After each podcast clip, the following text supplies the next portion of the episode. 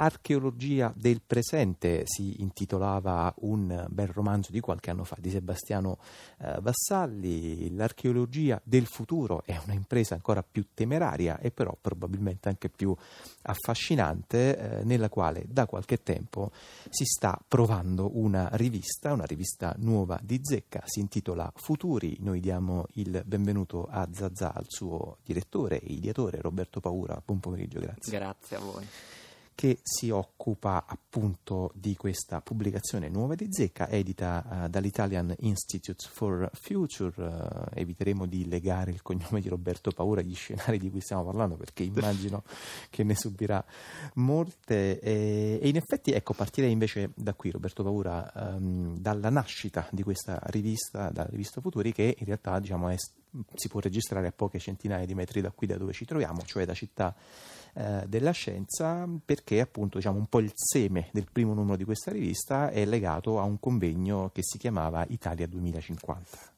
Sì, esatto. Eh, ci sembrava anche importante iniziare a parlare di futuro a Città della Scienza, sia dopo quello che era accaduto a Città della Scienza, sia perché dalla, da, da, era da più di 25 anni che Città della Scienza ospitava questa manifestazione futuro remoto, eh, che eh, già nel nome è fortemente collegata a, quella, a quello che noi facciamo qui eh, cioè immaginare gli scenari di lungo termine. Ora il nostro lungo termine qui l'abbiamo fissato nel 2050, che non è neanche molto lontano. Eh, pensiamo che realtà come la Lang Now Foundation in America parla di 10.000 anni, il lungo termine è quello.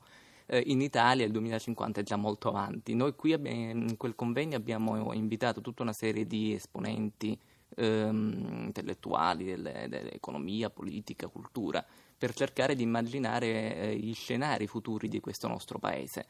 È un um, progetto che abbiamo poi eh, portato avanti con, questa, con, questo primo numero della rivista, la cui storia di copertina appunto si intitola Italia 2050, perché crediamo che eh, sia, guardando il lungo termine il nostro paese sia più facile in qualche modo eh, mettersi d'accordo su quello che vogliamo. Eh, non siamo in grado di metterci d'accordo su quello che vogliamo oggi o nel domani immediato, ma quando parliamo di come vogliamo l'Italia nel 2050 più o meno siamo tutti d'accordo sulle questioni della sostenibilità ambientale, sulla questione demografica, sulle questioni dell'occupazione, sulle questioni delle frontiere scientifiche e tecnologiche. Che sono poi in effetti eh, già qualcuna delle questioni che è già raccontata e già affrontata in questo primo numero, ma ci arriveremo tra qualche minuto, così come arriveremo all'approccio multidisciplinare che appunto ci stava adesso già raccontando prima dello studio eh, del futuro, col quale raccontate appunto questo eh, scenario così diciamo, ambizioso anche. Vorrei però in realtà diciamo, sottolineare forse un tratto forse scontato, ma che forse appunto è il caso di, di, di, di cui è da affrontare, cioè che eh, non è una rivista di fantascienza. E volevo chiederle in realtà poi che cosa si intende con lo studio del futuro poi. Sì, in Italia quando si parla, noi, noi ci rivolgiamo a quella branca che in, in, in, inglese si dice future studies, cioè gli studi dei futuri, qui in Italia viene tradotta un po' uh, erroneamente come futurologia, che fa spesso rima con astrologia, quindi sembrano di vedere nella palla di cristallo, non è così. Eh, la, I future studies sono questa branca che unisce scienze sociali, scienze fisiche, per cercare di immaginare, di costruire queste, questi scenari di lungo termine e il, il, titolo della rivista Futuri al plurale non è un caso, cioè esiste un passato, i futuri sono, sono infiniti e quali poi vogliamo realizzare dipende, eh, dipende, fondamentalmente da noi. Quindi poi sia in questa rivista sia nell'attività che quotidianamente facciamo come attività di ricerca, perché noi siamo que- un centro di ricerca, eh, cerchiamo di incrociare queste due eh, realtà. Eh, la, la, parte di scienze sociali, economia, ehm, sociologia e la parte invece di scienze fisiche eh, che ci permettono di realizzare modelli e simulazioni da cui poi eh, cre- si possono creare scenari eh, della, dell'Italia del 2050, ma anche in generale eh, di tutte molte altre realtà a livello planetario. Allora, in questo primo numero voi spaziate molto, per esempio andate appunto dall'economia allo sviluppo sostenibile, alle innovazioni scientifiche e tecnologiche. Mi interessava concentrarmi, diciamo, adesso su due temi che scelgo quasi un po' casualmente. Uh, il primo è quello del cosiddetto land grabbing. Uh, vi occupate appunto di questo uh, fenomeno che sta diventando uno dei temi, diciamo, centrali anche per la gestione delle risorse dei paesi, paesi esteri in questo caso. Sì, è un fenomeno che ha un impatto soprattutto sul lungo termine, land grabbing è questo fenomeno per cui eh, nazioni come la Cina, ma anche grandi multinazionali, stanno accaparrando terreni, soprattutto in Africa, eh, per la sostenibilità alimentare del lungo periodo. Eh, è chiaro che se la popolazione aumenta ci sarà più richiesta di cibo, ci sarà più richiesta di terre.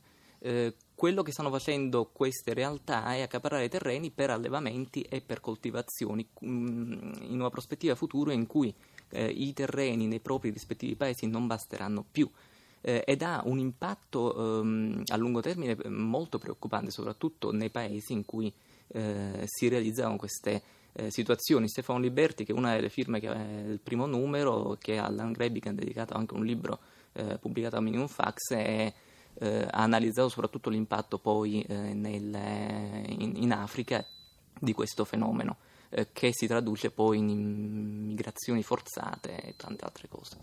E c'è in realtà poi anche una uh, sezione intitolata uh, Strategie in cui vi occupate per esempio di imprenditoria raccontando diciamo, realtà imprenditoriali che lavorano appunto sul futuro a lungo termine e che ci dicono anche della possibilità eh, appunto di un modello imprenditoriale che guarda ai cambiamenti eh, vertiginosi del futuro, in questo caso, legando anche un po' il discorso a Napoli, lo fate a partire da una pizzeria. Sì, che è una pizzeria storica, una pizzeria da Michele, eh, esiste da, da, da, più di cento anni eh, e ha questa impostazione tradizionale che però eh, non significa poi eh, rifiuto del, del, moderno nel nuovo. La pizzeria da Michele sta aprendo filiali in in tutto il mondo, sta modernizzando il suo business, sta modernizzando anche il suo modo di, di, di, creare un prodotto tradizionale. A noi ci interessa perché coniugare tradizione e innovazione è l'unica strategia, secondo noi, per il lungo termine eh, da, da, una città come Napoli per un paese come l'Italia. Eh, appunto, poi in realtà mi sta anticipando l'ultima domanda che volevo porle, che cosa c'entra Napoli con il futuro? Che cosa c'entra Napoli con una rivista poi fatta,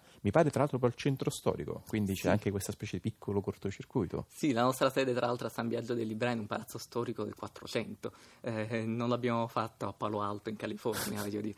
Eh, però a noi ci interessa perché, eh, sia perché diciamo, i giovani del sud Italia hanno una preoccupazione per il futuro che credo sia pienamente condivisibile, ma anche perché eh, l'Italia ha questo, um, questa capacità di saper coniugare diciamo, um, tradizione e collegamento col passato, a visione del futuro immaginario che altre realtà nel resto del mondo non hanno.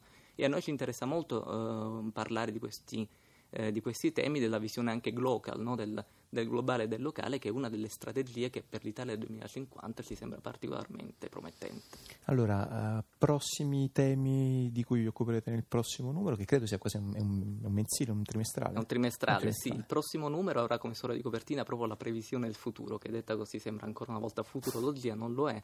Eh, infatti anche qui incro- cercheremo di fare il punto su tutti questi sistemi eh, e metodi che si stanno diffondendo oggi per l'analisi di scenario e per la visione del futuro di lungo termine. La distribuzione della rivista è in edicola, librerie? Eh, la distribuzione in una serie di librerie selezionate si trova poi tutto su www.instituteforthefuture.it eh, dove si può anche poi acquistare la edizione digitale che poi si trova in tutte le librerie online. Allora, molti in bocca al lupo e molti auguri di arrivare fino appunto almeno al 2050 per la rivista Futuri. Roberto Paura, direttore, grazie molto. Grazie a voi.